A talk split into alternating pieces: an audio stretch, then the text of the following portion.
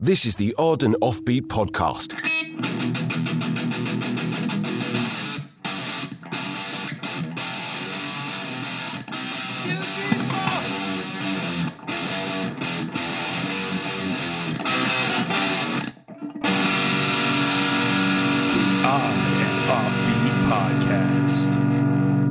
Hey, hey, eyeballs, Welcome to the Odd and Offbeat podcast, hosted by myself, Mr. Matthew Baker, and the ever tickled Louis Fox. That's right. I'm tickled pink. Are you? No, no, I'm not. I'm tickled a little bit red due to the whiskey.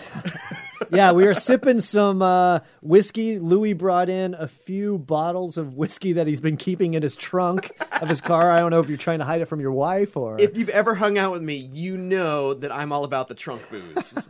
Because you hit the end of the night and people are like, "Oh, there's no more booze." I'm like, "You want to go to my car?" yeah, that's nice. Well, that's, that's um, good. you know, you graduated from offering candy to kids to offering whiskey to adults. It's Oh, hey, I was just hanging out with my dad, and I forgot to ask how your trip with your dad was to Boston. Ah. Because I've never done a trip with my dad, and I don't think I could. would your dad not be fun to travel with? My dad can be wacky, and he he's on his own pace. Gotcha. Yep. Well, um, Erica and I went out to New York and Boston for my parents' 50th anniversary. So my parents had their 50th anniversary, and my siblings and I all pitched in. We got tickets to my parents for Yankee Stadium for All a right. Yankees game and at Fenway Park for a Boston Red Sox game, and then we sent them on a cruise from Boston to uh, Montreal to New York. back to New York.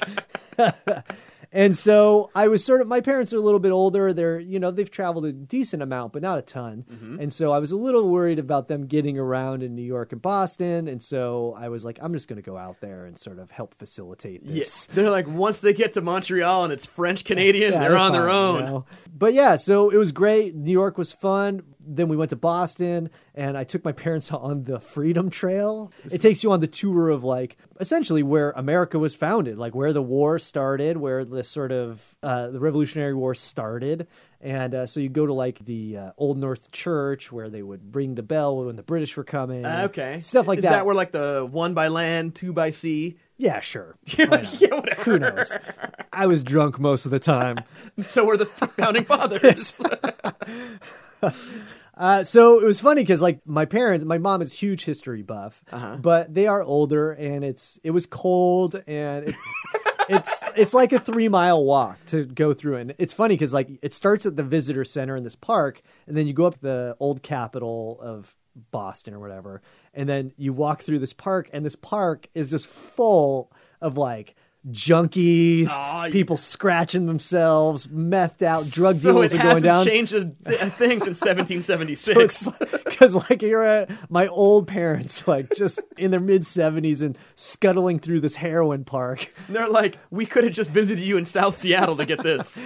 i was like freedom comes in many forms mm-hmm. In this guy's form, it's heroin. this guy's opium. yeah you know freedom's come a long way our founding fathers died to make this drug deal possible exactly. uh, and then you know we went to the old cemetery where sam adams is buried and where um, paul revere is buried Now, do people go to Sam Adams' grave and pour out a Sam? yeah, Sam there was Adams? bottles of beer there. All right. Um, Paul Revere was funny because uh, I was taking a It was picture. all Beastie Boys. Yeah, it was just yeah, it was just you know. There was these people uh, taking a picture, and they were in an Idaho sweatshirt, and I was like, "That's kind of unusual. You don't see people rocking Idaho gear if they're not from Idaho, Yeah. right?" Last time I was in Idaho, I did everything I could to not buy it. I I was cold, but I drove to Montana to buy a Montana. So I was like, "Hey, where in Idaho do you guys from?" And they're like, "We're from Coeur d'Alene." I was like, "Oh, I used to work at this school in Coeur d'Alene," and they're like, "Oh, we know the old principal of that school." I was like, "That's my good friend." Oh, so I was like, "How random is that?" Yeah. So we took like a selfie, and then they went on their way, but. We were like walking. We got to this church where the Boston Massacre Uh-huh. happened, right? And my dad like disappeared. My dad's like a photograph junkie, right? He's- He's, just like constantly photographing, and it annoys everybody. Yeah, not well, just it- family, but everybody in the family. you know why he does it? It's the Alzheimer's. Yeah, pretty much. And Did I take a picture of this already? well, it's funny. It was like he disappeared, and the Boston Massacre site is right outside of this church. So, so he disappeared, and we found him, and he was like standing like right by the massacre site, and was like fixing his hat. And we walked up, and you know, we looked at the Boston Massacre's plaque, and then we walked away. And about an hour later, we're on the Freedom Trail. He's like, "It's a shame we didn't see that Boston Massacre site." we, we all, Erica, my mom, and we are like, you were literally standing on the freaking plaque, dude. People were asking you to move off of the plaque so they could take a picture. Sir, could you move off the Boston Massacre? could you take a picture of us on the Boston Massacre? yeah, maybe it is the Alzheimer's. Who knows? Yeah. But it was just like, what the hell? It was just, it was just funny to like, because my parents, they were just complaining the whole time, and I was like, this is what it's like to have children. I think like kids, because my mom's like, you were the same way when you were seven, and I took you on this. And I was like, yeah, I was seven. Who gives a shit about Benjamin Franklin's parents? Yeah, and you're like, you're double sevens.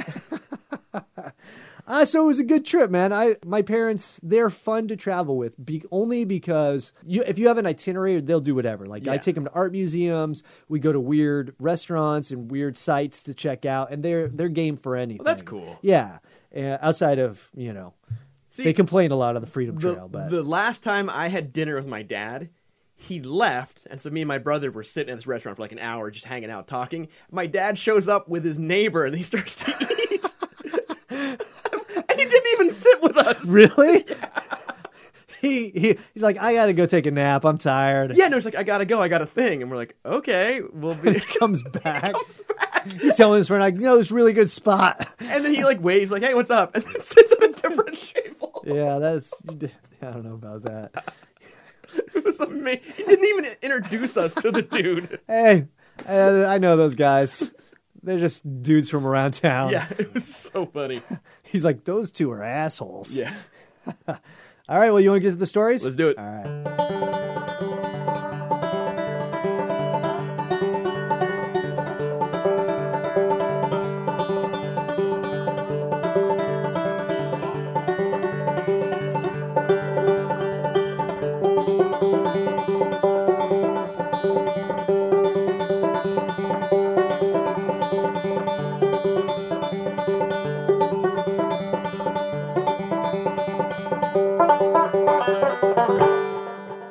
Get to some weird stuff. This story comes from themirror.co.uk. That's a news source more reliable than a SWAT team on Ambien. Yeah, it'd be pretty tough. You're like, should we storm this uh, drug house? Ah, let's, let's just hang out. Have a little, little shut eye, and Let's then stab each other in the leg and see uh, if, if we can feel it. I'm gonna go to bed, and I'm gonna wake up in a little bit and have a sandwich. So this story, it just came out. It's about some uh, historical, something that happened 50, 60 years ago. yep, but it was just declassified by the man. Yeah. It goes like this. Declassified CIA documents show secret use of photographer spy pigeons in Cold War. That just proves that everyone can be a photographer now. If pigeons were doing it in the 50s. Yeah, it's true. Like they're pretty much now everyone can have professional photographs. Like these pigeons like have Photoshop. they got like they're edited and stuff. They're color correcting that bad boy. Secrets of Cold War spy pigeons have been revealed after the CIA declassified sensitive files from the time. I like that everyone got mad at the outing of Valerie Plame, but no one cares about the uh, pigeons being outed. Yeah. What's interesting to me is like why they decided on pigeons, right? They're like sitting around a round table. They're like, what animals do you think could infiltrate the USSR? And take sweet pictures. take sweet- pictures. And this guy's like, oysters. no, that won't work. Clams. No, that won't work either. Scallops. Slugs. No, do you even work here? what the hell are you doing in this intelligence committee? It's like, no, I work for Starkist, though. I'm an oceanographer. you invited me. Like most of the USSR doesn't touch water. This files from the 1960s and 70s reveal how pigeons were trained for clandestine missions photographing sensitive sites inside the Soviet Union. The hardest part about teaching them how to do these photography was how to properly do the white balance. Essentially, this is like the original Google Earth. it's, it's like way Google Earth. Google Earth pigeon view. You know, all these traditional spies, though, they're like, our jobs are being taken away by pigeons. All these pigeons. Pigeons! The release also reveals how ravens were used to drop bugging device on windowsills and dolphins were trained for underwater missions. yeah, because dolphins. Do we know what the dolphins were being used for? They were doing like mine detection, and well, and they were kind of suicide mission too. Oh, I think. yeah, totally. Where they would go hunt for mines and then blow them up. Yeah. So these ravens were used to drop bugs on the windowsills of people, I guess. Of buildings, yeah. Oh, gotcha. They're like, you're supposed to get Khrushchev. You got a mom with quintuplets. You got Octomom. All we hear is babies crying. Goddamn ravens. That's better than your pigeons, though. All we got is pictures of sandwiches that were half eaten. The CIA believed animals could fulfill unique tasks for the agency's clandestine operations behind the Iron Curtain at the height of tensions between Russia and the U.S. Can you imagine signing off? On, like Congress has to approve that budget. They're like eighty million dollars in 1950 money for a pigeon team. Yes. Yeah, totally. I They're would like we got a. SEAL team. We'll do the pigeon team, right? Get rid of guns? No. Pigeons dropping bugs on the windowsills? Yes. Uh, so yeah, I wonder how they like recruited the pigeons, right? they, they just put the newspaper ad on the bottom of the uh, their cages. They wrap sandwiches in the ad. Help needed. You must be two years old to join. Are you a good flyer and hate Russia? You want to serve your country? The secret files are stored at the CIA's headquarters in Langley, Virginia, in a museum which is not open to the general public. Worst kind of museums ever. So I guess it's still secret then. Yeah. available to the general public. The 1970s operation, codenamed Tacana, explored the use of pigeons with tiny cameras strapped to their bodies to automatically take photos. The newly released files show. So Tacana is a South American volcano. What's funny is I have put a camera on my old cat. Uh-huh. And so there's like these small cameras you can buy, and I hung it around the cat's collar and made it so it takes a picture every three minutes. And so mm. I let the cat out, and it got all sorts of crazy photos. Yeah, Mo- mostly of dead rats. It caught a Kyrgyzstani spy. yeah, no, it was crazy. Like, I had other cat pictures, and I was like, ah. take pictures of the neighborhood, and I'm like, I don't even know where that is in this neighborhood. it's going places that you don't even know. It took advantage of the fact that the humble pigeon can be dropped somewhere they have never been before and have the amazing ability to find their way hundreds of miles back home. It's crazy, man. The humble pigeon. How humble is it after it just did a super secret mission and then flew 100 miles back? Uh, after that, they're the bragging pigeon. Yeah. you can't hang out that pigeon anymore. The pigeon's a douche. He's so full of himself. I just helped a guy play chess at the park. I remember when you were a humble pigeon. They changed you. The use of pigeons for communications date back thousands of years, but it was in World War One that they began to be used for intelligence gathering. Now, I used to use a pigeon to communicate with my mom. I would find a pigeon and be like, hey, ask mom if it's okay if I stay out after curfew. And then it comes back, it's like, cool. Coo. Coo. And then it didn't come back, so you assumed it was okay. Yeah. It said, it said cool, mom. Good logic. Oh, How cool. Like, cool. Gotcha. Okay. In World War II, a little known branch of British intelligence, MI 14, ran a secret pigeon service which dropped birds in a container with a parachute over occupied Europe. Yeah, because birds can't fly. Like, these birds need a parachute, little mini parachute. They have to go through like parachute training. They're jumping out of a helicopter. a backup parachute. What we should get is birds that fly. Yeah. A questionnaire was attached. And a questionnaire. A questionnaire was attached, and more than a Guess, thousand pigeons. guess who likes you? Check here if you have uranium. Check yes if you hate England. Thousand pigeons returned with messages including details of V 1 rocket launch sites and German radar stations. One message from a resistance group produced a 12 page intelligence report sent directly to Churchill. And that's like, do you know how many pigeons you have to have at typewriters to get a 12 page? Most of it was like the Germans love to eat pigeons. That's what we've learned from this. After the war, a special pigeon subcommittee of Britain's Joint Intelligence Committee looked at options for the Cold War, but didn't pursue the use of pigeons. well, but after they were successful in, in the uh, Cold War, the actual, the were awarded the Congressional Earthworm of Freedom. Nice. However, the CIA continued exploiting pigeon power and also trained a raven to deliver and retrieve small objects of up to 40 grams from windowsills of inaccessible buildings. You need to roid up that raven so it can lift more than 40 grams. Yeah, if I was uh, alive during when all this was happening, I would use a drug raven, Ah, right? yeah. Like you don't. It's like you know the drug monkey in those Hangover movies. Like yeah, like technically you're not the one dealing the drugs. It's the monkey that's delivering the. Uh, the That's packages, smart. right? Yeah. Use an intermediary. A flashing red laser beam was used to mark the target, and a special lamp would draw the bird back. The CIA secretly delivered a listening device by bird to a windowsill, although no audio was picked up from the intended target, the BBC reports. So basically, they're just telling us there was an awesome failed mission. Yeah. The CIA also looked at whether migratory birds could be used to place sensors to detect whether the Soviet Union had tested chemical weapons. We did a story about a crane that picked up a guy's phone Oh, in yeah. Africa, right? And Yeah. flew like 5,000 miles. Yeah, the phone was he was using an old phone as a GPS device on the bird. Oh, he attached it to the bird. That's yeah, and then the bird was like, "Peace, I'm out," and the bird left. Someone shot it down. yeah, I think something like that happened. I have to, I have to remember the Another story. operation called Acoustic Kitty involved placing listening devices inside a cat. and we have that fact in one of the uh, strange stories from the time capsule with Yes. Dr. Henry. Yes, they they actually it worked. They had a phone that was inside of a cat. No, it was so what it was. They wired the cat's brain to a receiver like 50 feet away, and the guy would whisper into the cat's ear, and the guy could hear it. Oh wow, Yeah. that's crazy. That- You never know when you don't have a, another end of a phone and you have a cat available and, a bunch of soldering tools. a bunch of surgical neurological tours.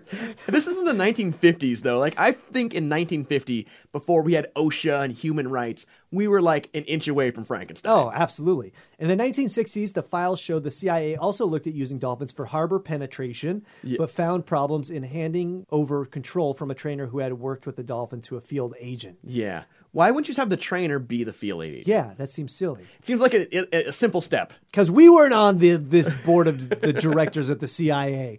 By 1967, the CIA was spending more than $600,000 on three top secret programs Oxygas for dolphins, Axiolite involving birds, and Kechel with dogs and cats. When they put the phone in the cat, they're like, "Can you hear meow?"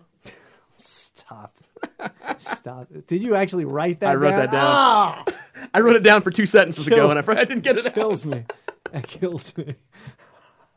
so I think that this is interesting. I I love the idea of carrier pigeons. I love the idea of using pigeons for this sort of stuff. I'm not a fan of like the suicide dolphins or the cat phone. Yeah, well, the, we did. We are, sir. We looked up another one that they had were bat bombs. Yes. where they would have a bunch of bats and they would strap like time bombs on them, and then they would drop a cage of bats into your town, and the bats would go fly around Yeah. and then go to sleep in buildings, and then they'd start blowing up buildings everywhere. Oddly, I'm kind of into that, but, but the other one's not so much.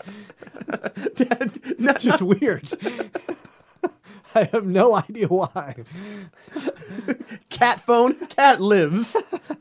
Everyone's happy. Who wouldn't want a cat phone? And then you're Or cat calls. There you go. There you go. uh, I'm deleting that one. Okay, so what do we think about this? I mean, I'm a fan of them, especially using the the technology of the day where they went. That was like super old school. Yeah.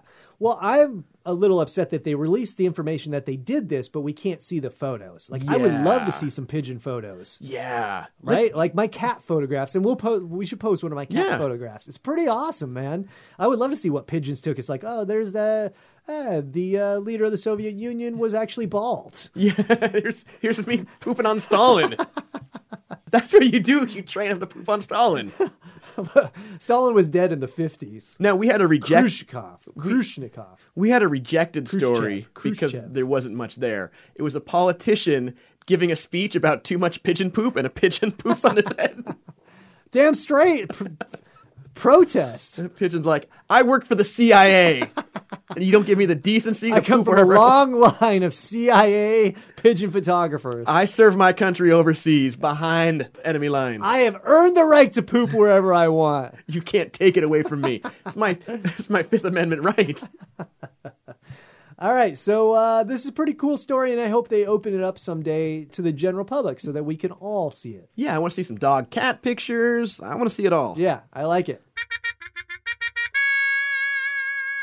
And now, it's time for strange stories from the time capsule with Dr. Henry. Grover Cleveland was the only president who was also an executioner.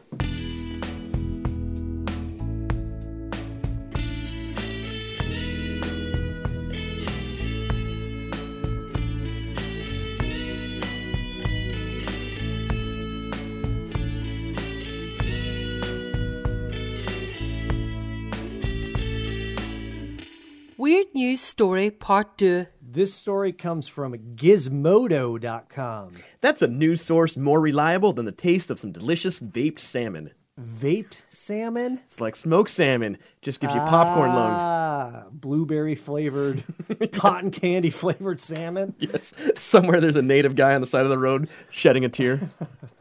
This story starts out in the animals section on this site, and it says mass explosion of bull semen after fire at genetics lab. Now, we did a story in episode 46 about a uh, 23andMe for cows called Tudder. Yeah, no, it's not a 23andMe. Oh, it was a dating site. It's a Sorry. dating site. It's a hookup site for cows so that farmers can connect their cows with bulls, you know, like, I don't know, strong bulls or whatever. I forget what it was, but it was so that they could, you know, hook them up and get them impregnated, essentially. Yeah, the old fashioned way, not with the uh, genetics lab. An arranged hookup by their parental figures. exactly. This story starts out a fire in an Australian genetics laboratory has caused 100 cryogenic cylinders containing bull semen to explode, destroying thousands of dollars worth of semen stock, according to Australian news outlets. The laboratory is full of semen stock and Walt Disney's head. 100 cryogenic cylinders containing bull semen to explode. Red Bull might have to halt their production after this. But who knew that bull semen was so flammable? Let's not let this get out to the Taliban. Yeah. Be more explosive than C4. It's, it's B, B2. Firefighters were dispatched to the Yarram herd service in Gippsland, Victoria, around 3 o'clock a.m. on Tuesday morning. It took responders two hours to contain the fire, according to Australia's ABC News. Gippsland firefighter commander Chris Loshchenko told ABC that the situation presented unusual difficulties for the fire crews that fought the blaze. the most difficult part is when they call the chief and they're like, Chief yeah, the most difficult part is telling your wife or husband what caused the fire today. They're like, the fire is raging just like this bull's herpes. Tell my kids I love them. I'm going to be in the shower for the next three years.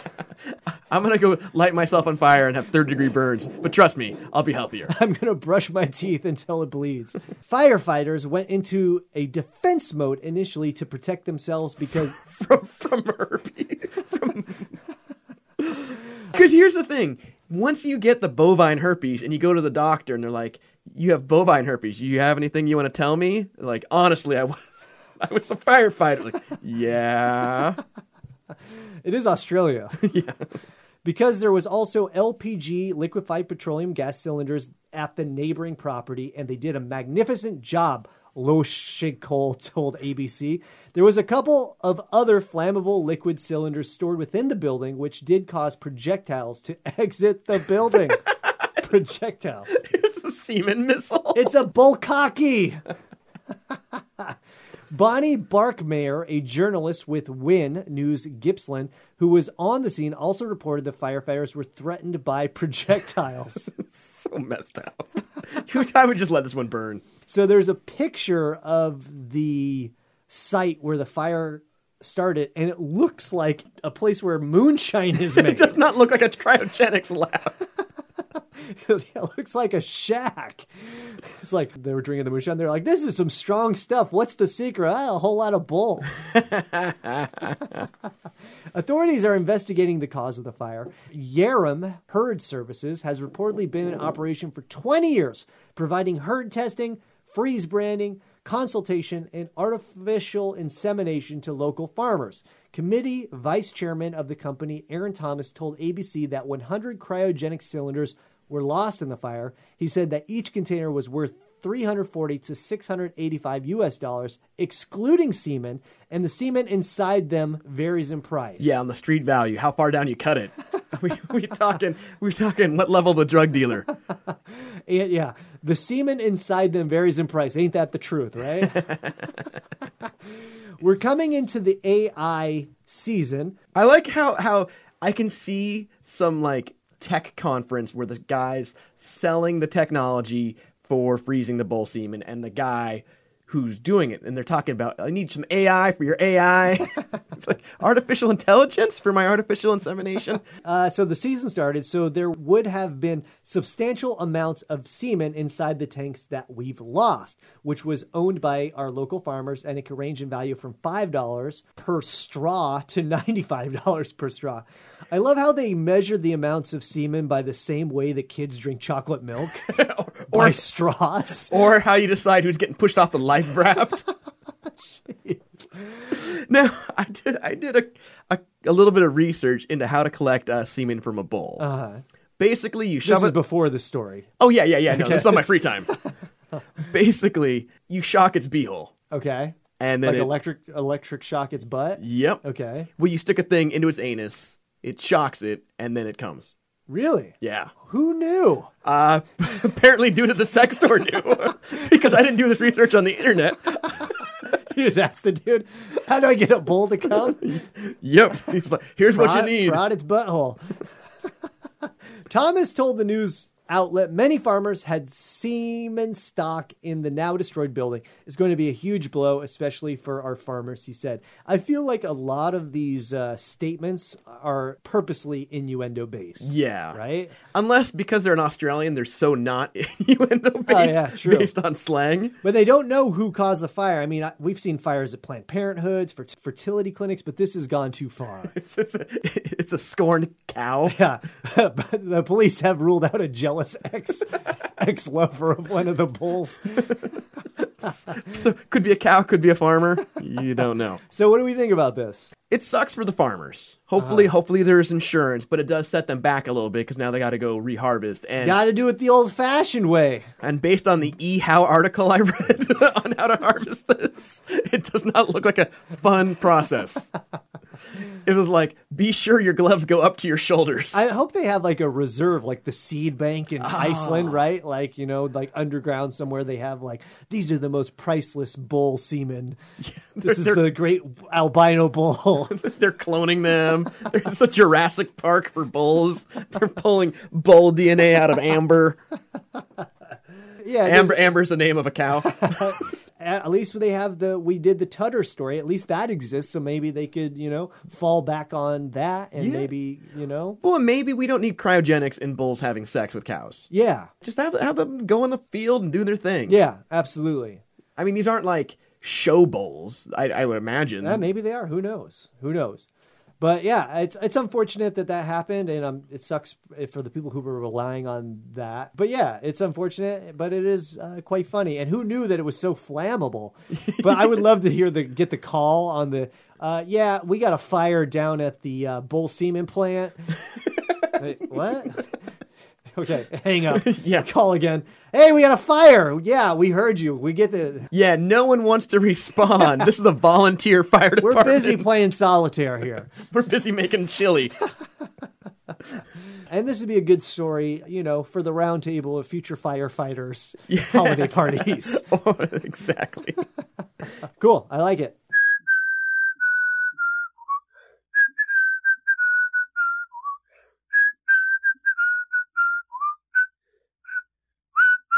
That's it for today, folks. Want to thank you so much for tuning in and lending your time to our silly podcast. Yes, we appreciate it spending your October with us. It was amazing. Yes.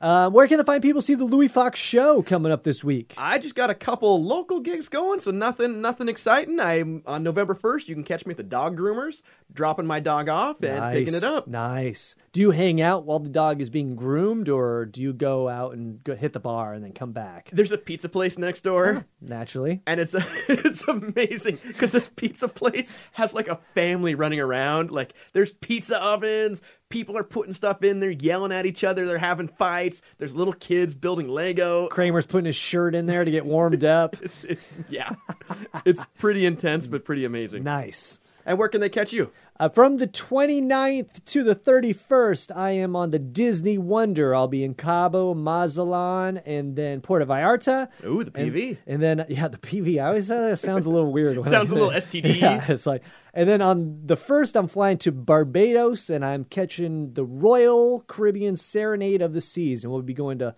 Barbados, Aruba, and Curacao. Ooh. So if you want to come on any of those, you're more than welcome. We'll hang out. We'll hang out in uh, Aruba and Curacao, which are pretty cool. Curacao is where I rode an ostrich the last time I was there. Oh, nice. That's you wanted to get an ostrich for your yard. I did. After, well, after this, I was like, I'm going to get an ostrich. How awesome! How awesome would that be if like you're just walking by my house and there's just an ostrich head like looking over the top of the fence? The mailman starts macing it because it's attacking him. So thank you so much, folks. If you want to send us an email, you can do that info at oddandoffbeat.com. We are always looking for new, unusual news stories. Or personal stories as well. Absolutely. If you have any suggestions, complaints, arguments, please, you can send that to us, of course, Yep. and we will uh, read them with discretion. We Yes. will leave your name out if you want to confess something. Yeah, we'll just use your first name and last initial. Uh, you can also check us out on all the social sites and our meme contest, which happens every Thursday. And you can check us out on the Patreon, which is where you can help support us for as little as $2 a month. That's less than my heroin habit. yes, which is very expensive. Which is very expensive.